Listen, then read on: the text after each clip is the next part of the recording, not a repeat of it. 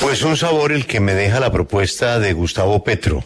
Ni más faltaba, pues, que uno debe ser respetuoso de las propuestas, pero igualmente puede estar en acuerdo o en desacuerdo. Gustavo Petro, el mismo hombre que en el Congreso de la República ha destapado tantos escándalos de corrupción, hoy está proponiendo un perdón social. ¿Cómo podremos llegar a limpiar una sociedad tan permeada por la corrupción con diferentes canales de perdón? El perdón está por todos lados. La rebaja de penas está por todos lados. La JEP está ahí a la vuelta de la esquina, también para perdonar. Y ahora, pues la corrupción buscaría encontrar otra salida más.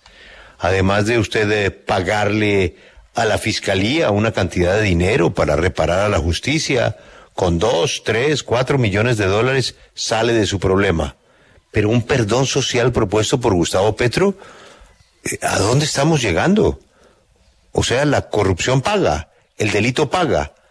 Después de lo que ha vivido Colombia en materia de corrupción a todos los niveles, hablar de un perdón social para la corrupción, en lo personal, creo que al candidato Petro se le fueron las luces porque no tendría coherencia con lo que ha sido su discurso contra la corrupción.